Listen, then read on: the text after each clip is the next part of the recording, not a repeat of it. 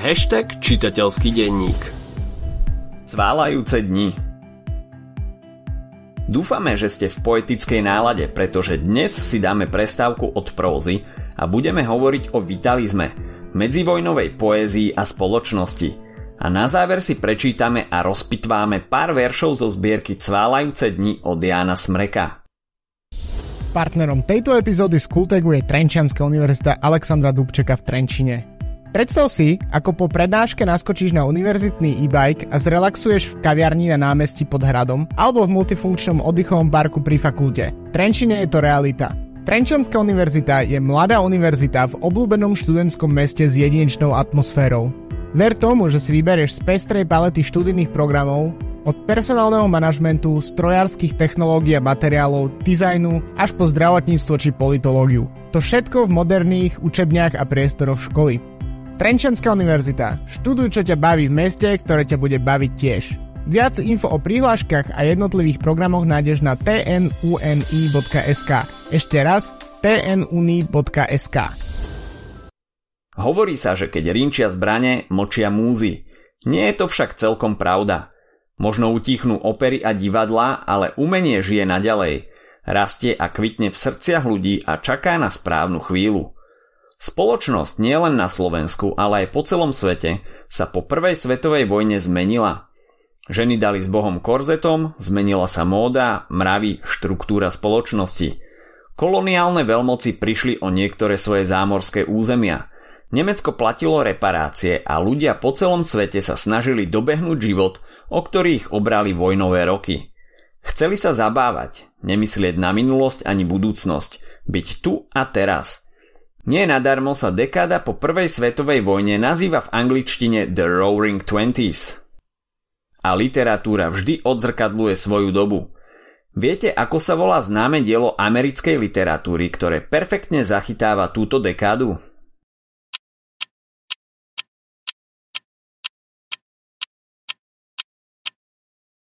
Určite ste si ho spomínali aj na hodinách literatúry. Je to slávny Veľký Gatsby od Francisa Scotta Fitzgeralda. Fitzgerald bol spolu s Ernestom Hemingwayom predstaviteľom tzv. stratenej generácie, čo vám zaručene tiež niečo hovorí. A teraz, keď sme si v skratke a z rýchlika načkrtli spoločenskú situáciu a literárnu scénu vo svete, môžeme sa vrátiť domov na Slovensko, k poézii plnej života, radosti a sily z pera Jána Smreka. Jan Smrek, vlastným menom Jan Čietek, bol hlavným predstaviteľom vitalizmu na Slovensku. Asi by sme o vitalizme mali utratiť slovko dve, aby ste si ho mohli zopakovať. Vitalizmus bol literárny smer, vznikol ako reakcia na prvú svetovú vojnu, aj keď vtedy ešte netušili, že je len prvá. Keby vedeli, že o pár rokov príde aj druhá, možno by sa nejakým vitalizmom ani neunúvali.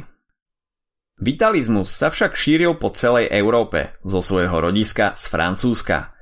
Hlavnými znakmi vitalizmu sú, ako už napovedá jeho názov, radosť zo života, optimizmus, oslava sily, krásy a každodenného života. Najlepšie však tento smer pochopíte, ak si prečítate niektoré zo smrekových básní.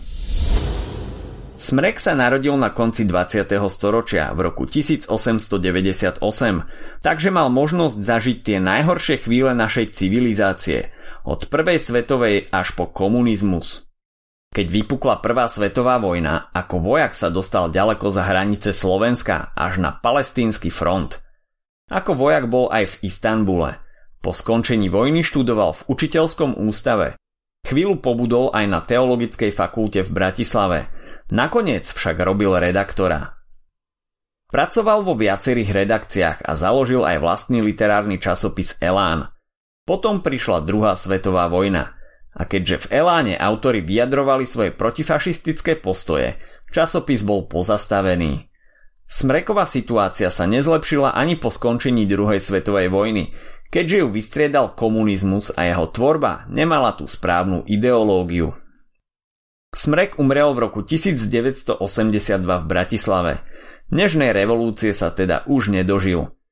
Miesto jeho posledného odpočinku je na cintoríne v Martine, po boku ďalších dôležitých predstaviteľov slovenskej literatúry.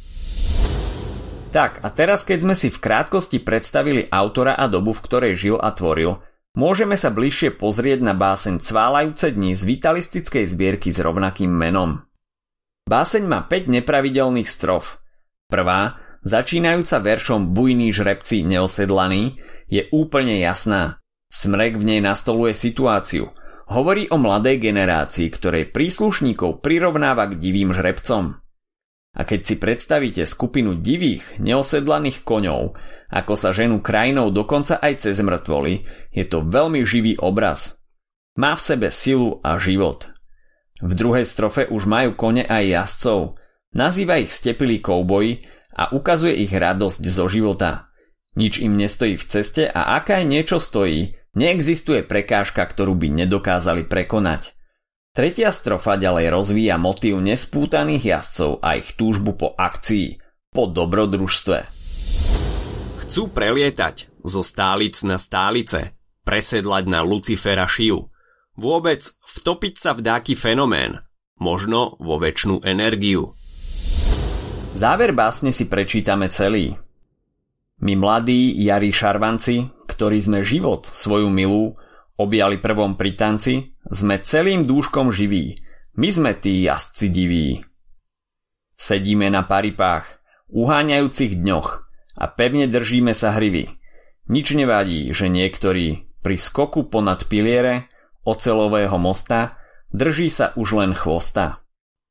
Nemôžeme znať, či nespadneme a nezlomíme ves, lež nechceme sa predsa vtopiť v to driemajúce ľudské pleme, zakliatý živý les. Vidíme, že celá báseň je veľmi dynamická. Príšti z nej radosť zo života, energia, nespútanosť, túžba žiť a niečo robiť. Aj za cenu, že niekto možno spadne, zlomí si ves, nezvládne divokú jazdu životom. Všetko je lepšie ako stať sa súčasťou apatickej masy, premeniť sa na zakliatý živý les. Celá táto báseň a jej posolstvo sa nám ukáže v celkom inom svetle, keď si uvedomíme, že zbierka Cválajúce dni vyšla v roku 1925, len pár rokov po ukončení Prvej svetovej vojny. A koho sa vojna dotkla najviac? Okrajovo sme o tom už hovorili, keď sme spomenuli stratenú generáciu. Boli to mladí ľudia, ktorí ešte nestihli zapustiť vlastné korene, neokúsili skutočný život – z detskej izby išli rovno na boisko, do zákopov. Potom vojna skončila a títo mladí ľudia sa museli zmieriť s touto zmenou. Museli nájsť svoje miesto vo svete. Preto Smrek vo svojej zbierke, teda aj v tejto básni, hovorí za celú generáciu. Po vojne, keď môžu žiť, chcú žiť plnými dúškami, riskovať a nevzdávať sa, hnať sa dopredu, prekonávať prekážky, ako divokí jazdci na koňoch. A čo ak sa im niečo stane? Čo ak sa neudržia hrivy a spadnú? Veď v zákopoch číhala smrť na každom kroku. Smrek teda vzdáva hold mladej generácii, ktorá sa rozhodla pre život. Život, ktorý je taký krásny a úžasný a bola by škoda prežiť ho v polospánku.